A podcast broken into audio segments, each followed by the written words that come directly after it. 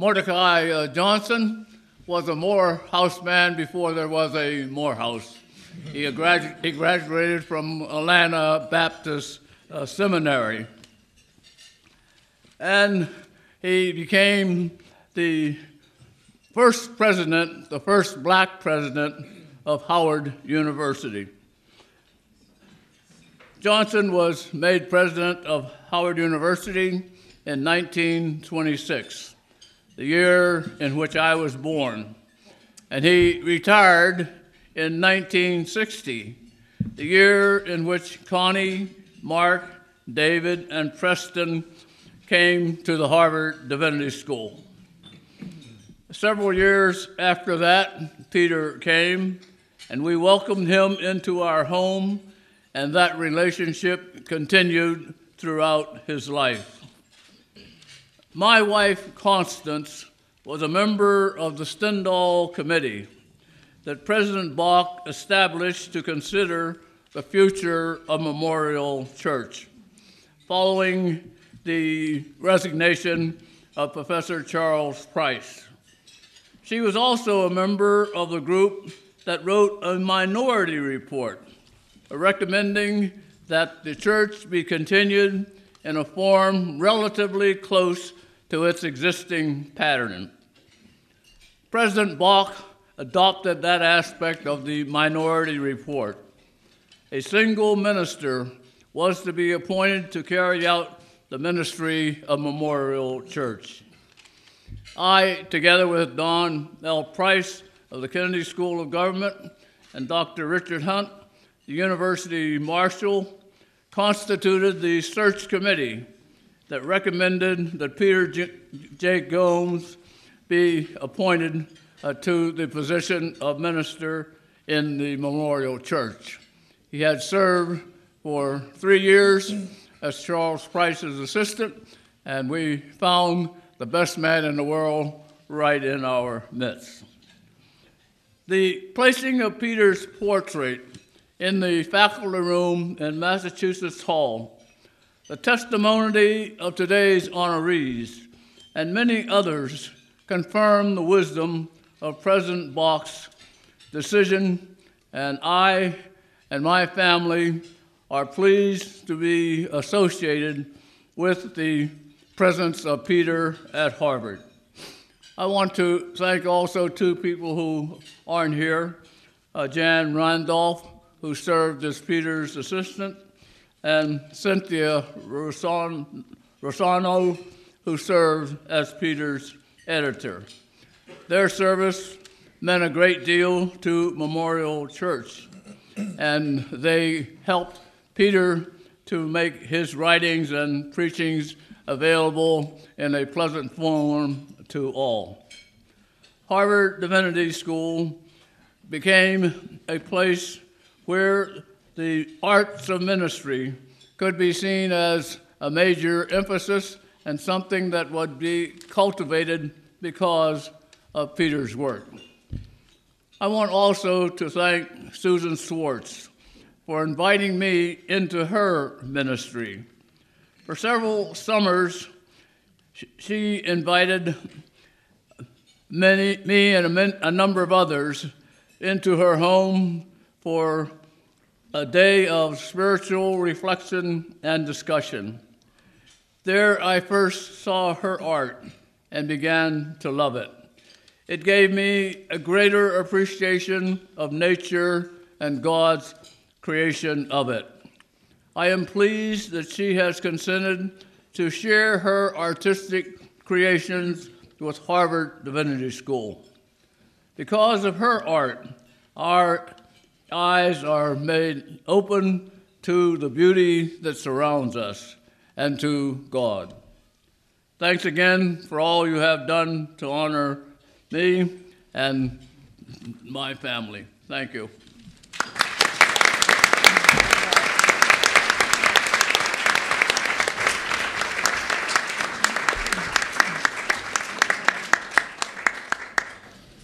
Thank you, Preston. Divinity Dialogues was created by the Alumni Alumni Council in two thousand twelve to showcase the interesting and diverse personal and vocational stories of our alumni.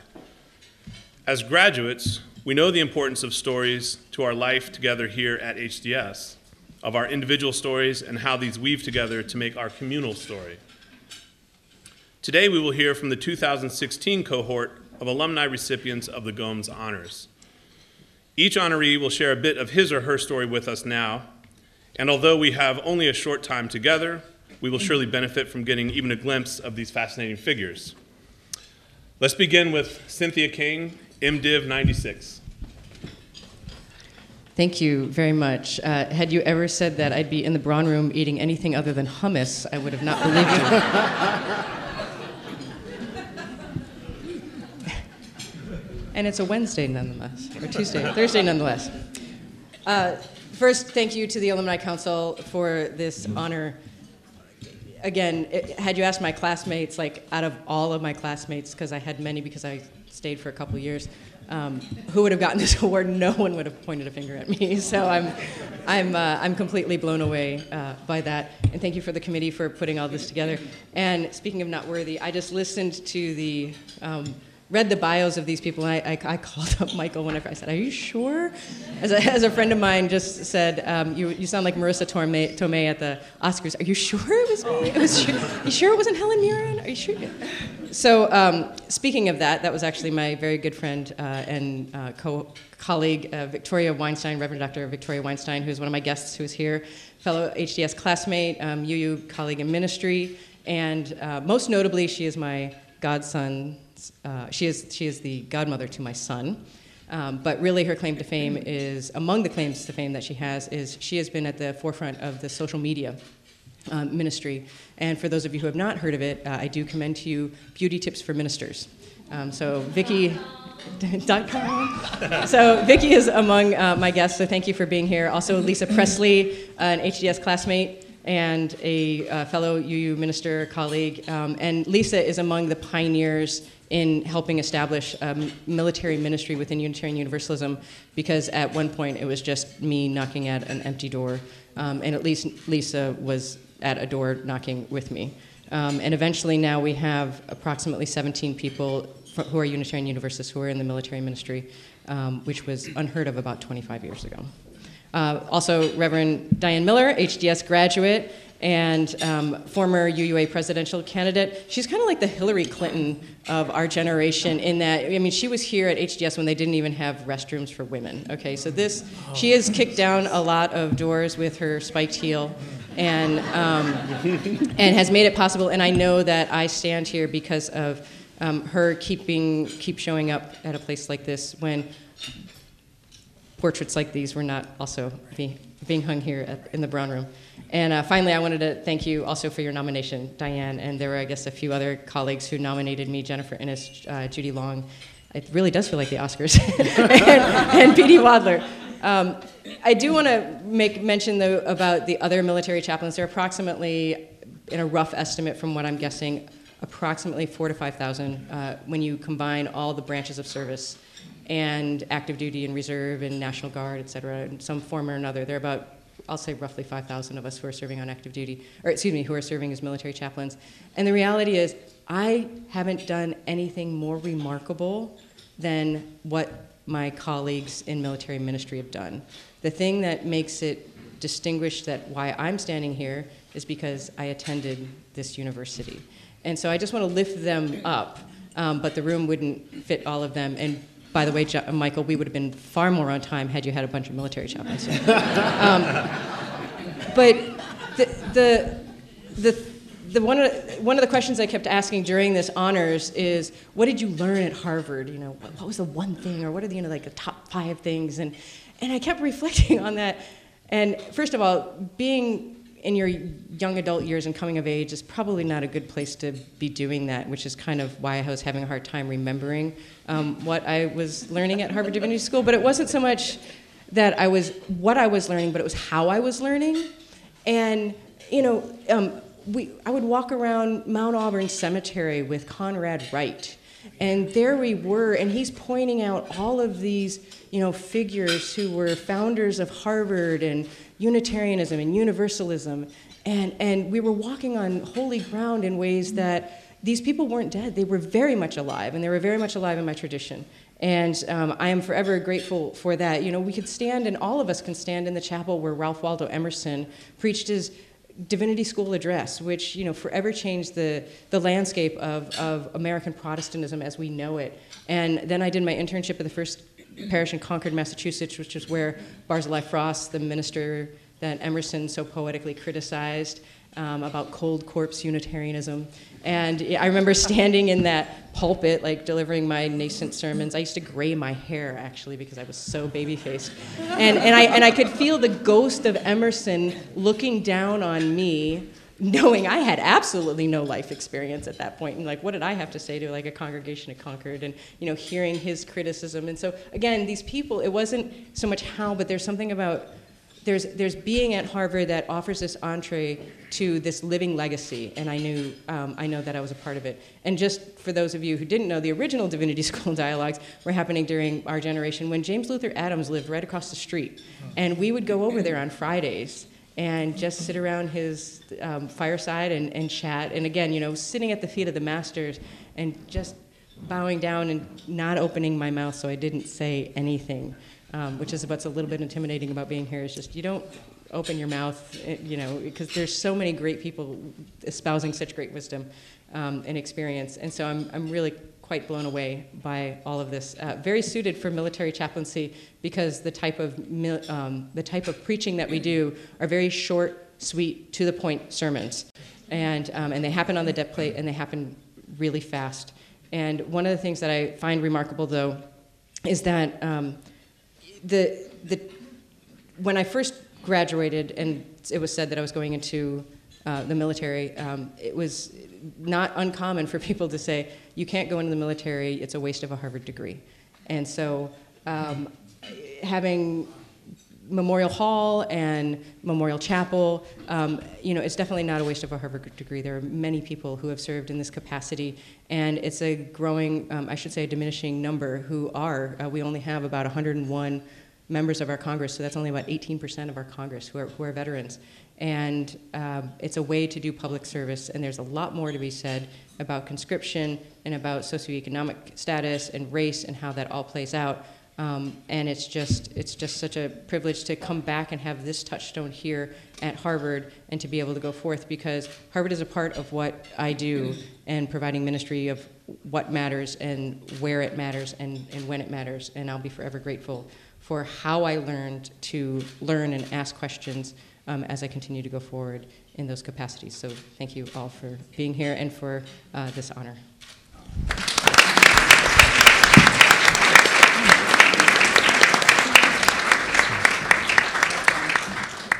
Thank you, Cynthia. I love that phrase, learning how to learn. It's a great capture of what goes on here.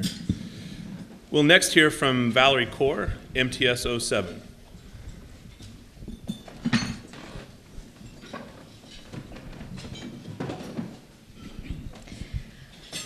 I am so deeply honored to be here with you, Cynthia, Betsy, Alton, Preston. I, I sit at your feet and I learn from you, and so it is a privilege to be sitting at this table next to you. Thank you.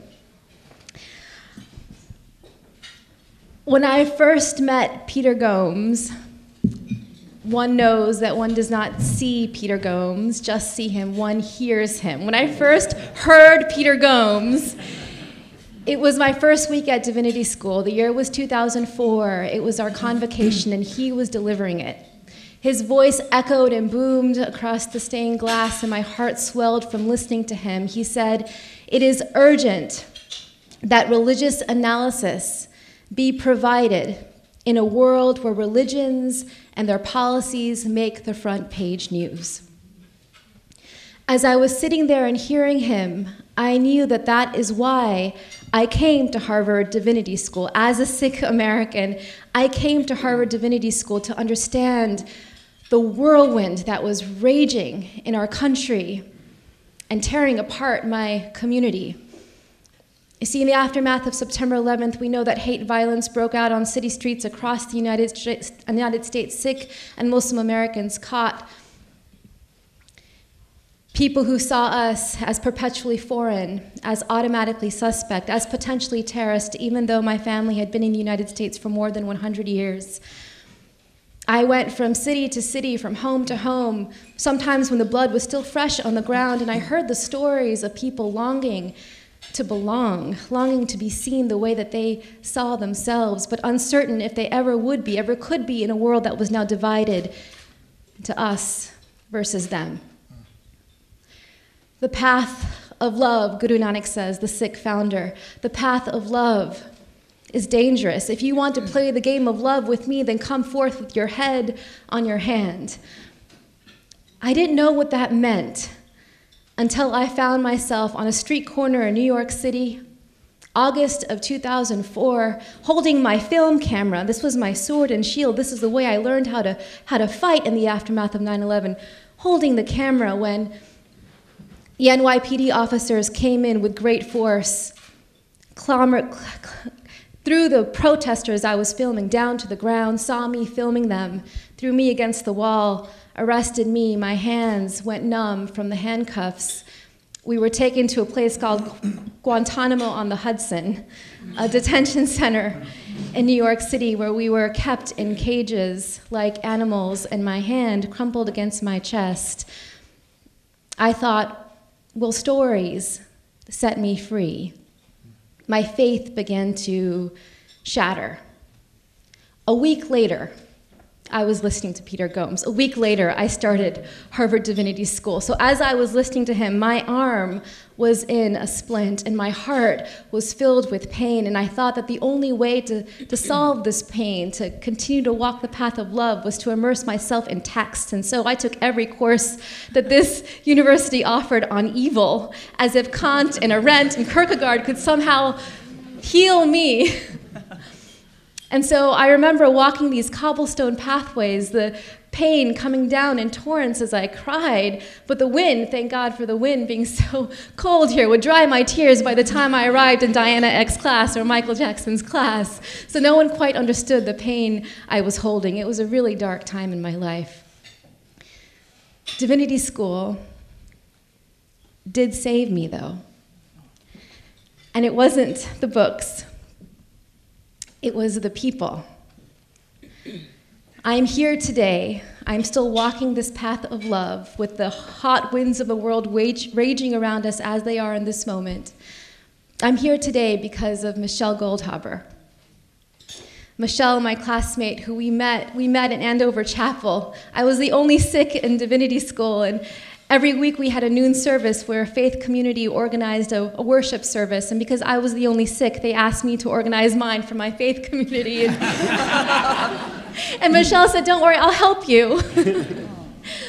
And together we brought the Gurdwara, the songs and stories and sounds of my faith tradition into Andover Chapel. We transformed it, and you told me, you showed me that I was not a guest here, that I belonged here, that we, people of many faiths, if we prayed together, we could become brave together. Courage. Courage is fear that has said its prayers. And you prayed with me, and you are my sister for life for that. I'm here today because of Valerie Kaur. My name is inside of her name. We were destined to meet. My arm wasn't healing. It was months and months of waking up with nightmares of the police officer who hurt me, and my arm would not heal until I landed on your treatment table. She's an acupuncturist here in Boston. Wow. And she put her hands on my temples, and my tears, they flowed once again, but I wasn't crying alone anymore. You, you shed tears with me. You held my story, and you, after all these years, you showed me that the way we make change is just as important as the change we make. That too often people who fight for justice embody the dysfunctions, the anger, the rage, the scarcity, the anxiety that we try to heal out in the world, but you said, no, you can do it with joy. Peter Gomes, we can do it with joy, with wellness for yourself and for all you touch.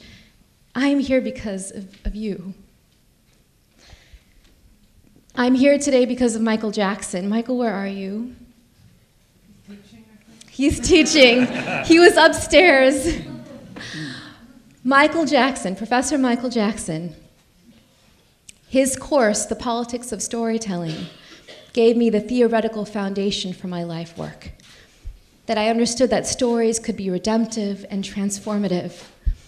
And when I left here, I decided that I wanted to walk this path of love by being a storyteller. So yes, I'm a lawyer and a filmmaker and an organizer, but in all of these ways, I tell the stories. I hope to tell the stories to set other people free. And it was Marshall Gans, who is here, who showed me how to use stories strategically to fight for social change as part of social movement. Story of self, us now. Marshall, your work has inspired me and a whole generation of young people who are walking with your words in our hands this path of love. You are our mentor, our guide, our guru, and we are so grateful to you. Thank you, Marshall. And I'm here because of Kathy, who's sitting next to you. Kathy Anderson, who has since showed me that if I could think of my own life as story, that I might be bold enough, brave enough to keep speaking, even when the fires grow high. In this moment, in this moment, the fires are raging high.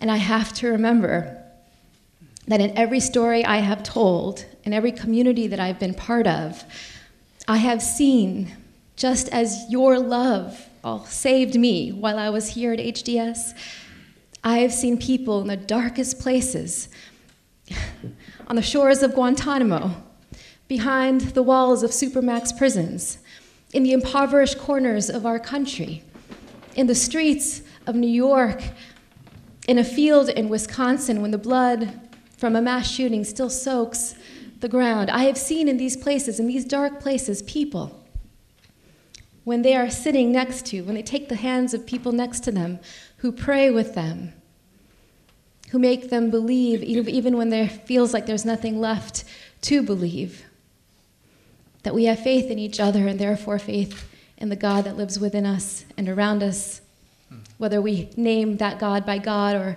the stars in the heaven or the trees or the stories that give us solace and meaning. From wherever we draw that love, we feel it pass between us when we take each other's hands. So in all these places, I have learned that courage is only possible in community. And that's why, Susie Hayward, when you sent me that email telling me that I had been nominated with and chosen along with these four, that's why I wrote back saying that I was once again in tears. But this time, I was reminded that even as I was in the midst of the latest hate crime in my hometown, that I wasn't alone. And so, Divinity School, the community at Harvard, you are esteemed and you are known because of the research and scholarship and teaching that you lead here.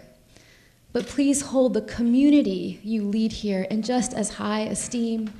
The mentorship and community you, you have here can show us that the, a life of the mind requires the love of community.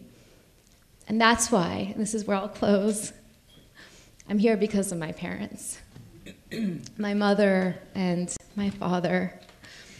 I never understood the way that you loved me until I held my son in my arms a year or so ago. And as I held him in my arms, I knew that I would give my life for him. I looked at you both for the first time with new eyes and saw all the ways you had poured your body, your breath, your blood into me so that I could face those hot winds of the world with a warrior's heart and a saint's eyes. You taught me how to do that. I try to love him the way you love me. And I try to take that love and imagine what it might look like if we poured into people who don't look like us, to others, into our opponents, into our communities, into our world.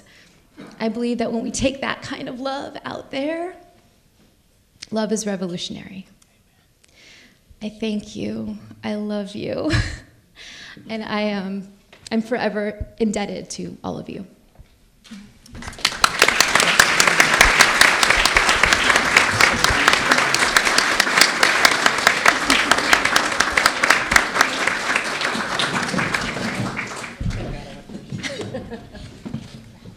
Courage is fear that has said its prayers. Thank you, Valerie. We will now hear from Betsy Parker, MDiv eighty-five.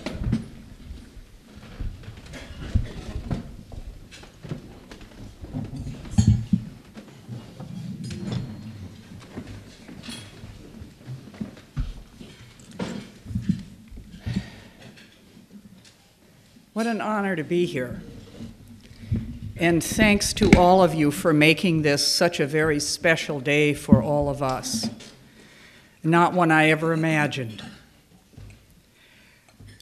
One of the highest risk and most meaningful and pivotal moments of my career since I left Harvard Divinity School in nineteen eighty-five was the decision to gear shift out of Episcopal parish ministry after about twenty-two years, and come up out of the confines of church and denominational structures into a much larger, dangerously global world. While my parish work was always satisfying and included work in several different states in the United States, and as one of the early woman ordinands in the north of England, who was the first woman to ever read morning prayer in the cathedral at Sheffield in England, and to assist at a Eucharist and preach in the Anglican Cathedral in Nairobi, Kenya. I have had numerous pioneering experiences since that time as one of the early woman ordinands. But I remembered one of my bishops telling us when we were very young clergy that to be bivocational into the future was probably a very good thing to do in the Episcopal Church, to plan for a safeguard for our careers going forward.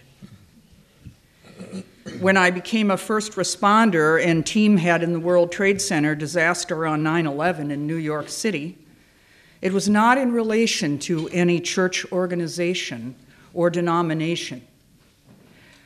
Rather, my work developed under the guidance of the Office of the Chief Medical Examiner of New York City, Doctor Charles Hirsch, and the Office of Mayor Julie's Office of Emergency Management in New York City. While I was there, I was able to use my training in systems management and develop models for crisis intervention in Ground Zero, dovetailing with numerous other departments who were also working on the catastrophe at the time. These included FEMA and the disaster morticians, the Port Authority, the N Y P D, the P A P D, and on and on and on. I think the risks of working in such a dangerous, on-fire and exploding environment are self-evident, not to mention that everybody wanted to be in charge down there. And there were many subcultures that one had to wade through and help with, because only a few people were selected to be the heads of operations, so there were many, many difficult turf wars. I can relate to everything that Valerie said. Above all things, we had to have leaders who were systematic in their work and could remain calm under the most dire circumstances and human tragedy. We all were contaminated in highly septic and toxic air. I myself was involved with the project until its completion two years later. There were also real health risks associated with working in the area of the collapsed South Tower, which was where I was usually stationed in the early days, and the morgue on nine eleven, as I was hospitalized three times and now live with inflammatory lung disease from that era. I am presently recovering with, from my sixteenth bout of pneumonia, so please excuse me if I cough a bit. It was not that I was highly or necessarily well-trained for any work that I did outside of the church, but that I always believed in myself and that I might have something useful I could contribute to many different endeavors in the world. I never doubted myself or thought too far forward of what the immediate task was at hand. And that way, when the next opportunity presented, I could more easily take it on and not paralyze myself with fear and the numerous high risks I was taking. I just focused and refocused on the task at hand. In two thousand seven, I was reading an article in a scientific magazine, years after I had finished my work down in Ground Zero. It was about sustainable development across sub-Saharan Africa, and it was written by macroeconomist superstar and Harvard alum and Columbia professor Doctor Jeffrey Sachs. I was impressed by his models for large-scale work in the poorest rural villages, and I decided that I would attend one of his classes at Columbia. And there I came on board with Doctor Sachs and his wife, Doctor Sonia Sachs, and our team in New York. For several years, we worked across equatorial Africa. And then about eight years ago, the United Nations decided to come on board and examine our model for Millennium Villages and Millennium Development Goals. The U N decided that our model for sustainable development was the one it wished to embrace and work out of in order to create its own sustainable development goals, which now are the basis of all the work at the United Nations. I came into the high-risk world of the U N and all that that would mean, pulling me forward like a whirlwind into the world. I attended General Assembly meetings at the U N and continue to do that today, and African meeting, African Union meetings, and now travel frequently to Africa to meet with various ministers of finance, health, education, and with presidents of the many countries. When the Ebola crisis was raging in Guinea, Jeff Sachs sent me to Accra to meet with the president of Guinea, Alpha Condé, who I'm very happy to say was just reelected. He told me how happy he was to actually see someone from the United States who cared, because he had not met with anyone from the United States who was willing to sponsor and back any aspects of the Ebola crisis there. I also met with our Ebola team of Doctors Without Borders to discuss our Ebola model for training and deploying Ebola healthcare workers. Another risk was that I raced through the city streets in a motorcade which sped at about sixty miles per hour down tiny side streets to get as quickly as possible to the president's office without being shot at. And then the real risk of Ebola itself, as I was quarantined for three weeks upon my return to the U S. And yet another unusual risk I have taken is the risk of being the only ordained woman clergy working with the Vatican now in their efforts to eradicate the human trafficking problems throughout the world. I've struck up a great friendship with the Chancellor of the Pontifical Academy of Sciences, Bishop Sanchez Sarando, and he and I just decided in Rome two weeks ago we would put on a youth event on human trafficking at the Vatican this November. This work with the Vatican has been a wonderful opportunity for me. I also work there with the Bishop of Derby, England, Alistair Redfern, and Prime Minister Aziz of Pakistan. Another great risk I regularly take now is the risk of failure doing these large-scale projects. One of my African projects I am the proudest of is the one million Community Healthcare Workers Campaign. We have officially announced the start of this program in Ghana with the endorsement of the country's leadership by the President of Ghana, with whom I met twice, John Mahama. The Community Health Workers Program will vastly strengthen the grassroots community-based health planning services in Ghana towards the goal of universal health care coverage. It is an outgrowth of our successful model for community healthcare workers who are engaged in the Ebola tents in contact tracing throughout the frontiers of Guinea, Liberia, and Ghana. We will showcase our twenty thousand recruits so far with a view to one million across the continent within a decade.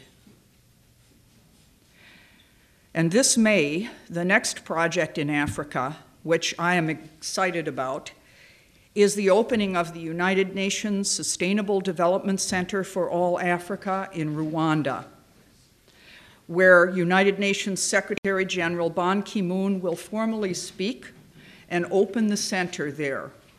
There will also be several satellite centers throughout the continent of Africa.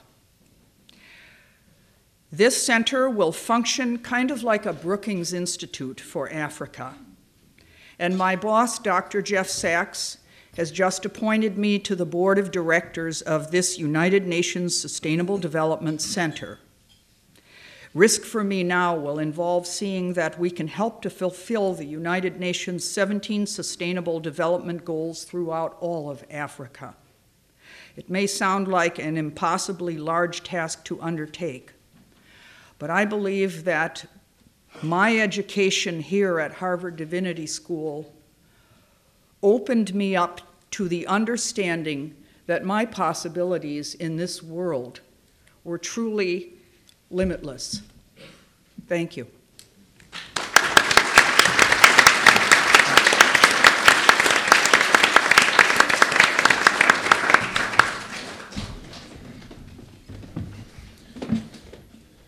Thank you very much, Betsy. I would now like to invite Alton Pollard, MDiv eighty-one, to offer his reflections.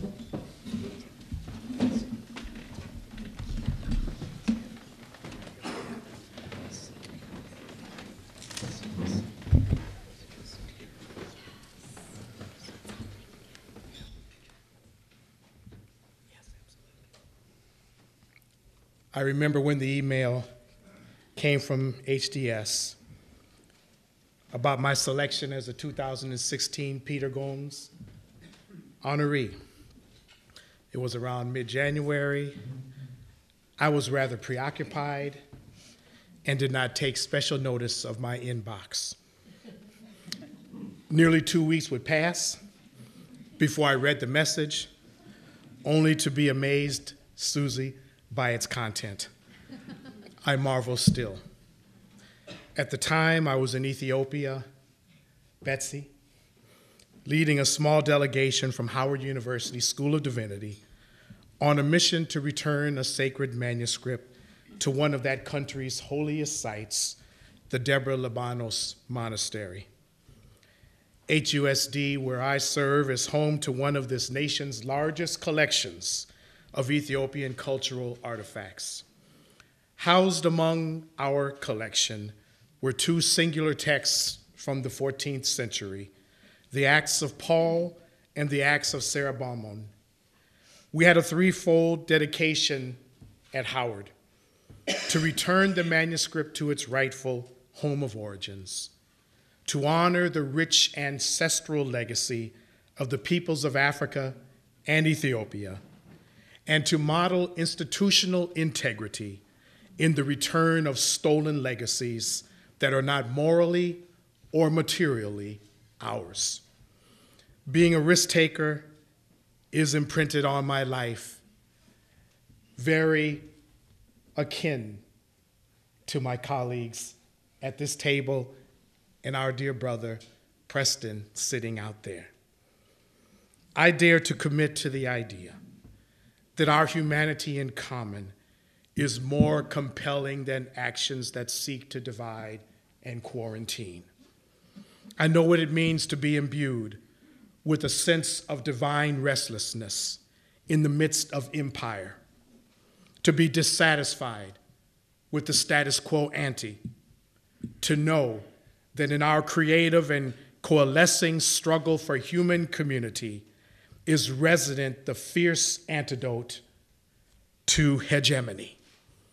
Through the years, with the care and support of my dear family, I have dedicated my life to multiplying the experiences that unite. I begin with the always first, bearing manifold witness to the communities of African descent, the home place for me, the magnificent children of Africa on the continent, in the United States, and wherever we are found in diaspora. I claim as my own the prayer of the celebrated Ivorian poet activist Barnard Djadjé. I give you thanks, my God, for creating me black. With equal delight, I affirm with Archbishop Desmond Tutu our humanity in common as the rainbow people of God. I attest to the wisdom of Africa's elders and ancestors. I am because we are. Issues of race, ethnicity, gender, class, age, sexuality, nationality, and more do intersect and coalesce time and again in my work, contending with racism, health and hunger, homelessness and abuse, apartheid, education for transformation, workers' rights, reproductive choice, gender equity, marriage equality, multiculturality, and interreligious engagement. Today, with movements for living wages, equitable care, ecology, sustainability, women's rights, and immigrants' rights. With designations like Occupy, Move On, Color of Change, Moral Monday, and the largely female and queer-led Black Lives Matter, the work of beloved community is in good hands. My time at H D S gave me a profound appreciation for the life of the mind and the life of the spirit, inextricably wound. I was inspired to apply to H D S by the pulpit example set by my pastor during the late sixties, Doctor Arthur L. Whitaker. For anyone unfamiliar with the name, he was a pioneering graduate of H D S. Bachelor of Sacred Theology in nineteen fifty-two. Former executive minister of the American Baptist Churches of the United States and a psychotherapist. Much like Doctor Peter J. Gomes, Doctor Whitaker's combination of intellectual curiosity and public witness left me thirsting for more. He had raised my expectations of what was possible in this world, in the quest for the life of the Spirit. At H D S, theological luminaries like Crystal Stendahl and Harvey Cox sated my appetite to learn, while such provocateurs as Canon Burgess Carr and visiting P H D scholars Dolores Williams and Jacqueline Grant further encouraged me to transgress. It is a signal honor to be here today with my former professor, Preston Noah Williams, here in our company. My faith and my education have served me well in the quest for freedom, justice, equality, and wholeness in our world. Everywhere I see the old world dying and a new world yearning to be born. The emerging and expectant world is one where the great social and spiritual barriers of our day are being overcome with the very creativity of our hearts and deeds and lives, where the inexhaustible possibilities of the universe are embraced and the imperfect meaning of our democracy are ever expanding. This is my daily prayer. It is not the serenity prayer. God, grant me the courage to change the things I cannot accept. God, grant me the courage to, accept, to change the things I cannot accept. Thank you to H D S for this wonderful recognition. I cannot begin to tell you the tears that it brought to my eyes. In my thirty-five years away from here, I have returned but once. Today is a glad homecoming. I will long remember this day, for it is meaningful beyond words. Thank you to my incredible family, my mother, now past, my father, neither of whom had the opportunity to have higher education, my sister and my brother, my daughter Asha, who wanted to be here today but is on the West Coast working for Tyra Banks, living her dream.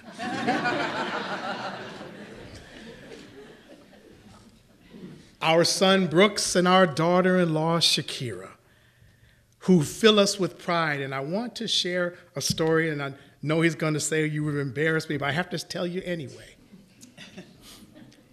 On the very day that I was to graduate from H D S, I was one of the student speakers on the program. I went to pick my wife, Jessica, up from work. As she got in the car, her water burst. And we did not make it to my graduation that day. Our son decided he would upstage my diploma ceremony. And so today, it is such an honor.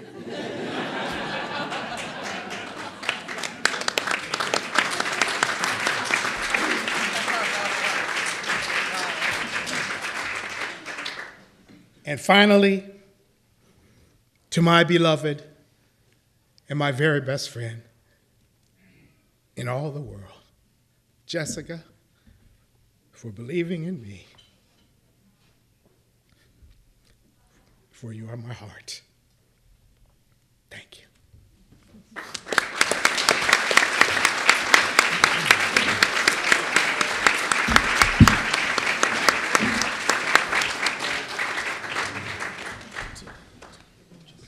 Thank you, Alton. Ladies and gentlemen, may I present to all of you once again Cynthia Kane, Valerie Kaur, Betsy Parker, and Alton Pollard, and our good friend Preston Williams, the two thousand sixteen Peter J. Gomes honorees.